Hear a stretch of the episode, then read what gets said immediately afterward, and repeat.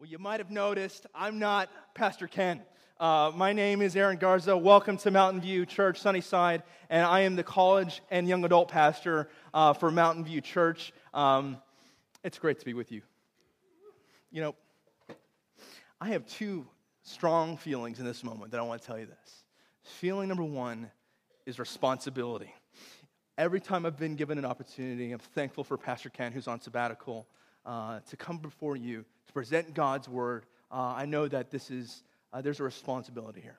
But on the other hand, I have uh, complete excitement, just sheer excitement. Because, man, when we ground ourselves in God's word, we're going to be okay. And He's going to give us hope. He's going to take care of us. So, would you please, with me, turn in your Bible to Ephesians 5 22. That's where we're going to be this morning. Ephesians chapter 5, verses 22 through 33. Turn there, if you would, with me.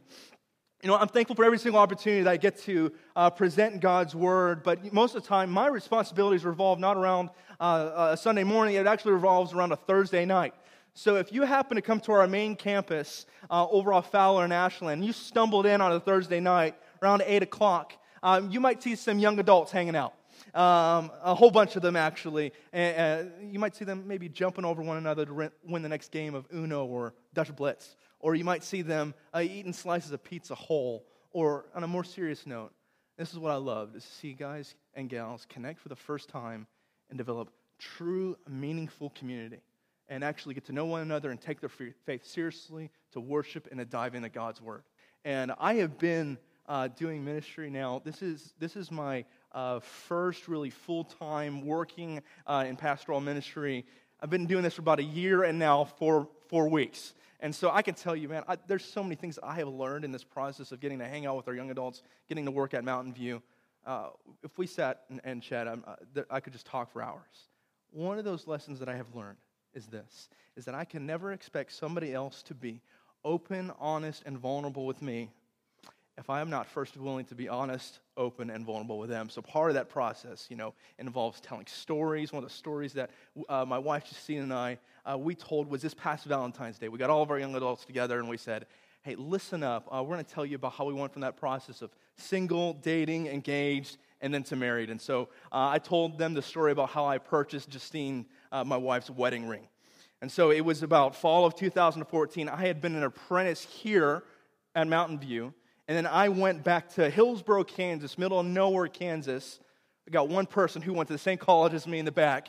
And I'm there and I'm, and I'm asking one question and one question only. Sitting in my dorm room, I'm going, Lord, do I marry Justine Langer? That's the question that I have. And so I knew that if I was going to hear what the Lord was going to say to me, I needed to open up my shape journal. I was going to do S H A P E. And so if, you, if you've been in the culture of Mountain View, you know this is what we do. I had taken this from my, my internship and I was applying it and I went, okay, scripture.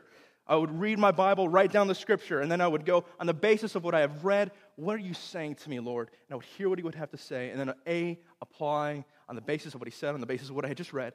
And then P, the prayer. You bring whatever you have to bring to, before the Lord. In this case, do I marry the girl? That's the question that I have. And then the next thing was exalt, ending on a positive note and praising the Lord.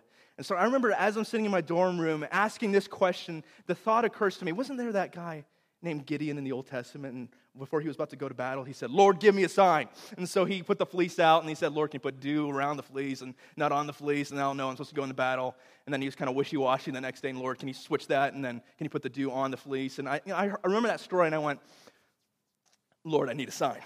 And so I'm about to go, Lord. I remember saying this. I'm about to drive an hour south to Wichita, Kansas and I'm going to buy the wedding ring. And so, Lord, here's what I would like. Um, uh, could you just have Justine, my, my future father in law, would you have him just give me a call and say, hey, Aaron, I just want to affirm you. I just want to let you know, just out of the blue, you're just a great guy. And I'll just know, okay, i know I'm supposed to uh, marry Justine. And if not, Lord, don't let me make it. Uh, let me have a blow out my tire. Don't let the car make it. If I got to get in a car wreck, just don't let me make it. Okay, so I'm driving down. 30 minutes go by. 45 minutes go by check, checking my, my uh, phone, checking the gauge, make sure everything is, is right on the car. 55 minutes, and I finally see the exit uh, for my turn, and I haven't received the phone call. No tires blown out. And so what do I do? Well, of course, I just passed the exit just so I could give the Lord a little bit more time so he could answer my prayer request. And so reason came, and then I, I, I went, you know, all right. And so I, I made a U turn, came back, bought the ring, and I'm driving home. And as I'm driving back to Hillsboro, I'm asking the question I go, Lord, what was all that about? Why didn't you give me the sign? I started thinking, what is the reason I'm doing all this, though? I thought, well, part of it is, of course, uh, you know, we love one another. That's not the main reason. The main reason, Lord, you've called me to be a Christian, so I want to do this so that we can serve you, set our eyes on you, so we can glorify your name, so that we would be led to holiness in your sight. And so I just kind of left it there. Two weeks go by, and uh, we, had, we had made shape groups all over uh, campus. We had taken kind of the, the Mountain View DNA that we had learned, and we went, boom, and just dropped it in, in, our camp. And so we had all sorts of shape groups going on. And I'm in my shape group with my guys, and we get to the end of uh, praying, uh, get to the end of it, and then we pray for one another, and we pair off and pray. Well, Brennan Pankratz, freshman, he puts hand, his hand on me, and he says, How can I pray for you? And I said, Can you just pray for my future with Justine, that we would be smart and wise? And, and um, so he prays for me, and I won't never forget it. And he goes, God, I thank you for Aaron and Justine, and I thank you that the reason that you brought them together is not so that just they would be happy, but so that they would also be holy. And I thought, huh, that's interesting, because I just said that about two weeks ago. I remember thinking about how I had driven back, um, and I was saying, Lord, lead us to holiness. And then he's saying, holiness right here. You ever had that happen before where you, you, you something happens over here, and then the Lord confirms it over there. And this is what was going on in my life, and just the light bulbs went off in that moment. And He affirmed it in His own way for me in my stage of life in that moment. Maybe you've had that happen to you. And so that's the question that we're really asking this morning is what is the reason for marriage? What is the reason we maybe seek to be in a marriage? What's the reason we are married if we are married? And what's the reason if we're just holding on by dear life while we are still remaining married? And before we go any further, I want to acknowledge something. I have this thing called a baby face. Some people might look at me and go, This guy isn't even 30, and my marriage is older than this guy's been alive. And I just want to affirm you. And not affirm that you're significantly older than me, some of you, but I just also want to affirm that there's so much wisdom in this room, and I only hope that in this moment um, I can give back to you um, what many of you have given to me. And so, if you would look in your Bible at Ephesians 5 uh, 22, we're going to go ahead and we're going to dive right on in. Ephesians 5:22 says this. For wives, this means submit to your husbands. This is what Paul leads off, and he says to the women, specifically the wives in Ephesus, the first thing that comes out of his mouth, right here that we're reading, he says, For wives, submit to your husbands. And I want to pause right here. And before I go any further, I want to acknowledge this that we have a decision to make in this moment as we read this passage. We can either let the culture influence what we think about marriage, or we can look at this and say, God, you actually know what is best. What I have found is that when I have a posture in which I stand over the Bible and I kind of play, play a, a, game where I choose what I like or what I don't like, that always gets me into trouble. When I submit underneath it, I find that not only do I read the passage, but it reads me. And so my hope is that we would do this in these next few moments, and we'll actually see this is actually for our good.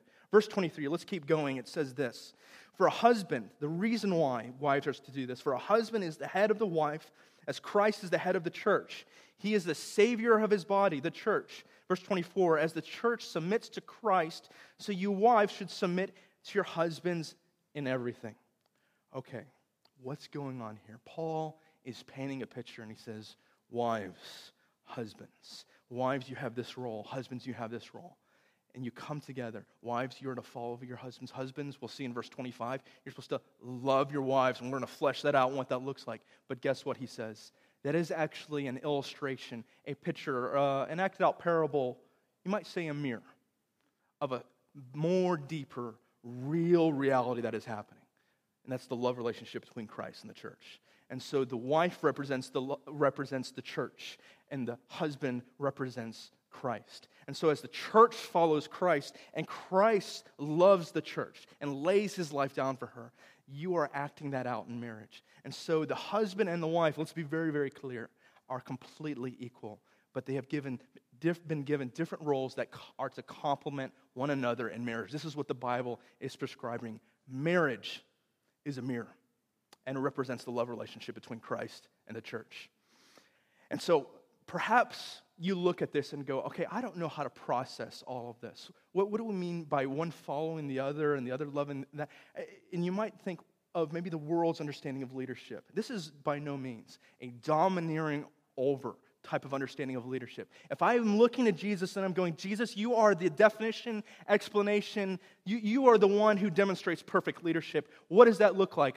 Ah, I think I remember. It looks like Jesus, just hours before he's about to be crucified and nailed to a cross, he's getting on his knees and he's telling the disciples, Come on, come, come near. And they get all around him and he takes off his shirt. He gets on his knees, gets a bucket of water, and he cleans the disciples' ugly, crusty feet. Leadership, according to the Bible, is getting low so you can elevate those who are around you. And while we talk about this, uh, I want to say this in this moment. We have to put a huge asterisk whenever we talk about wives following husbands. I want, I want to say this. I am under no illusion, and I have not missed what has been happening in our culture the last year and a half. As the curtain has been pulled back, and we've seen the horrible abuses that have happened to women, right, in our culture. We have seen many of these things that have happened. And there's so much that is there. So let me be very, very clear here. No man should ever be followed who is sexually abusive, verbally abusive, or physically abusive to his spouse. That is cowardice, and that is not Christian leadership. The motto of Christian leadership is this Greater love has no more than this, than he who is willing to lay down his life for his friends. I told you the, the story about how I bought the ring day before our wedding. Justine and I uh, were about to get married, um, and we're in small town, South Dakota. Now, if you've ever been to South Dakota, uh, my wife is on, on a plane right now to go see family. I'm about to hop on a plane myself in just a couple days to go there. There are more people in the Fresno area than there actually are in the entire state of South Dakota. There are more cows than there actually are people. And it's just very peaceful to be driving down the road. I remember we're driving down the road, and we had just been at the reception hall getting everything ready, and uh, we're going back to the church. I'm hanging out with my buddies, my groomsmen, and I asked the question because I was remembering where I was in this stage. And I went, okay, I just graduated from college. We're about to get married. I'm about to go to graduate school um, uh, where I'm going to be preparing for ministry. Oh, Lord, what's going to happen after that? Because I had this sense that the Lord might be calling us to live somewhere different than South Dakota or Texas, where I was from, right? And so I remember thinking about that and going, what do I do if Justine's not really down for the cause with that? And I asked my friends, and I said to, I asked my, my, my, guys, I said, what do you think? And so my single friends, in all of their wisdom about marriage, look at me and they say, well, you would have to tell her that she would have to submit to you, or she would, and, or, and she would just have to deal with it if she didn't want to. Or second, um, you would just have to pack up and go and just leave her behind. I just remember thinking, you know, that sounds like the worst piece of advice I could possibly imagine. I just don't see that working out with Justine. My wife is an independent woman uh, who wants to be taken care of. And uh, I just don't see that really working out in our um, relationship right. And so, fast forward about two months. Uh, two months, I am, we have moved down to Fort Worth, Texas. I'm in my second week of classes. I'm going to my church history class, and I get a call from none other than Pastor Fred over at main campus. And he asked me, Hey, what are you doing when you graduate? And I go, Pastor Fred, I have no clue. I just got here. I have no idea whatsoever.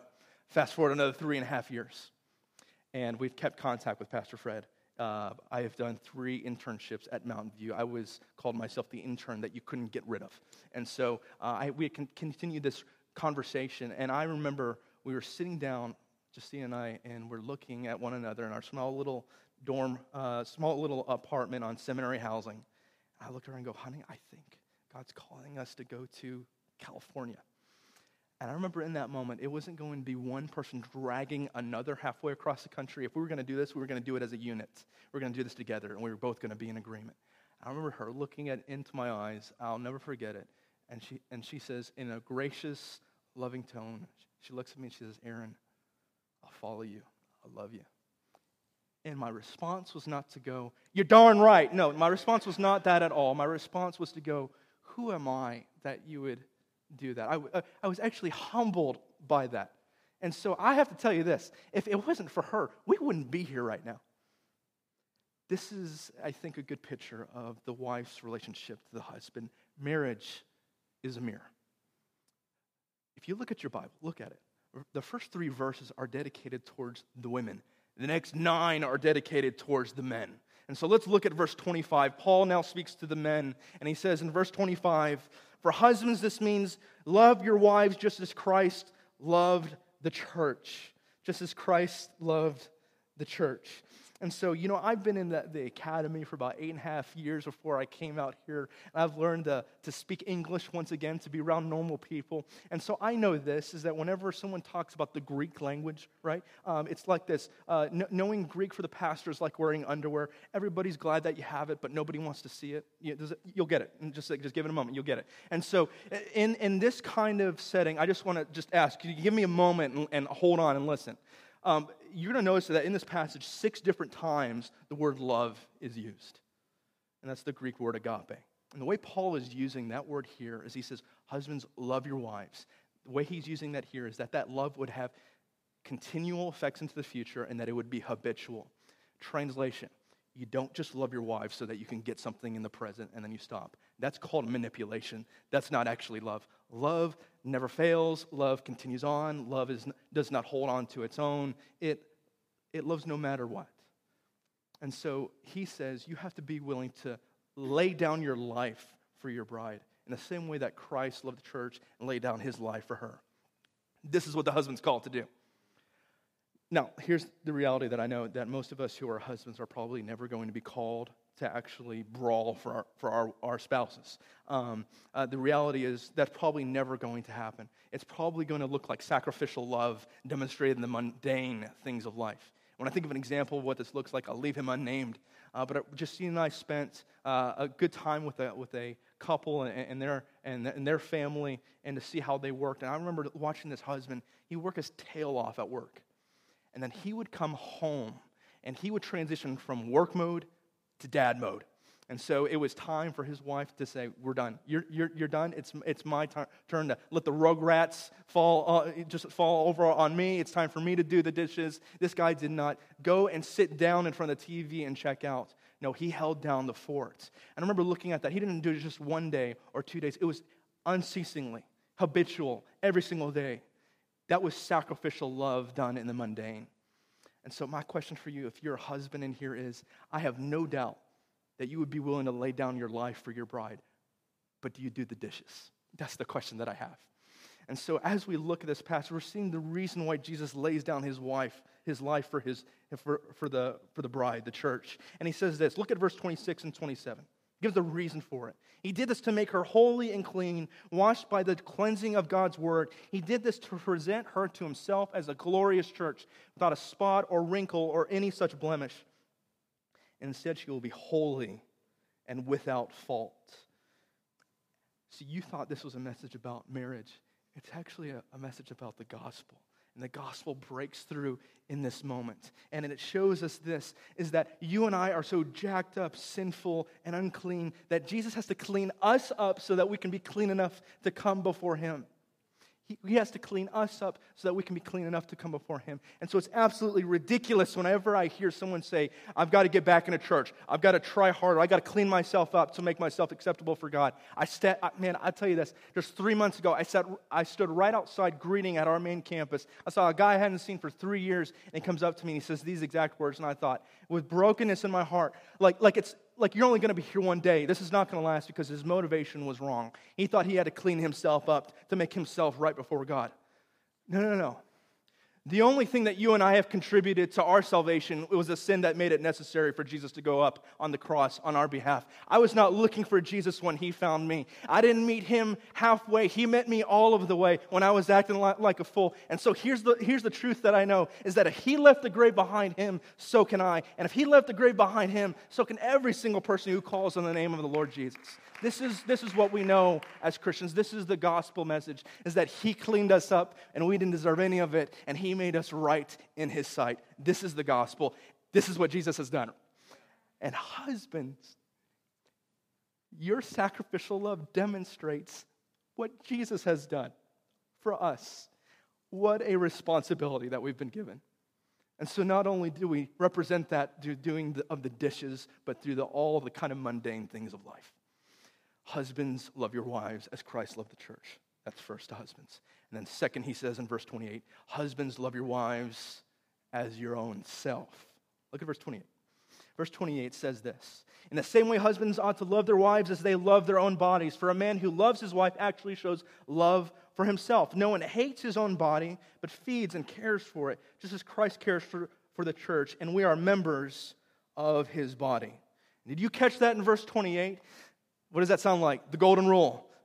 Do unto others as you would have them do to you, right? Whenever you use King James language, except for when we talk about the golden rule. And Jesus, say, in the same way, if you read the Sermon on the Mount, he says, Love your neighbor as yourself. And can you think of anybody more closer as a neighbor than the person you share your bed with night after night after night? And so to mistreat your wife, to speak negative words to her, to cut her down, Paul says that's like shooting yourself in the foot. And he grounds all of this, though, in Genesis 2.24, the creation account.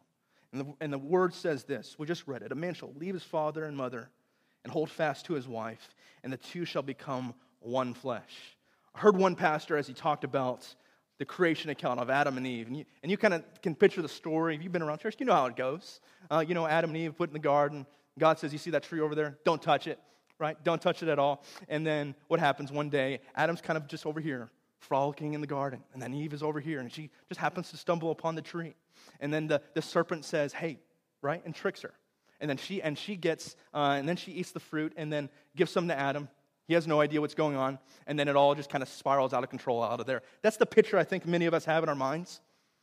That's not actually what the Bible says. Here's what the Bible actually says it says, it says this.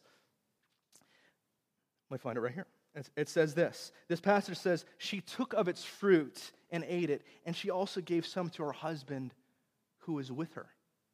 When you read this passage, you actually find that it was not Adam was over here and Eve was over here. They were actually together with her husband who was with her. And I, it's so shameful that some people will look at this passage and go, because of what Eve did, women are more gullible or something like that.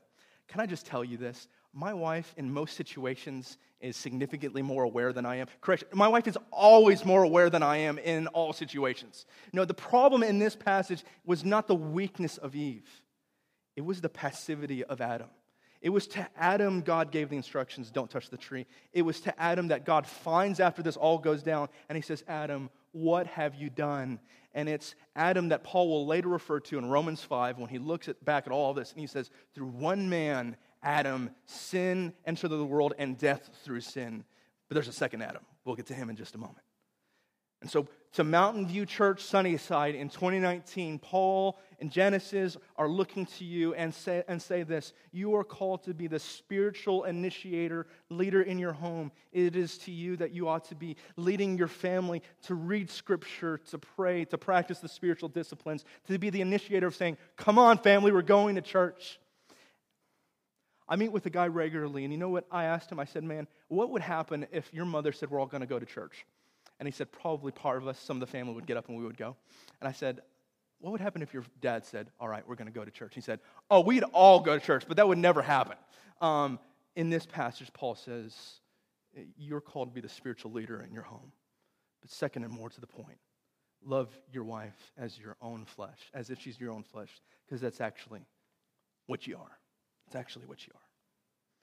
And my fear, though, in the midst of all of this, is that I, you know, we, we present this passage, right? We present this passage and go, okay, this is the ideal. Um, uh, and, and, and, and some of us in here would just walk out, maybe forget everything that was said in the parking lot. Lord forbid. Or second, you would look at this and go, okay, this is what I need to do. Uh, treat my spouse well, be respectful, do the dishes, something about a mirror. And you would look at this and go, this is the spiritual ideal, and my marriage will never lead up to this. Because let's be real.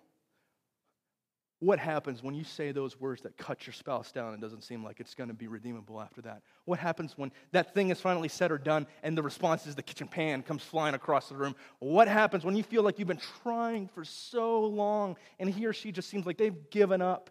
What happens if you're here and they're not? And you look at all this and go, I'll never live up to this ideal. The standard of what marriage says, of what the, of what the Bible says, you, how you ought to live, stands over you and says, You can't do it.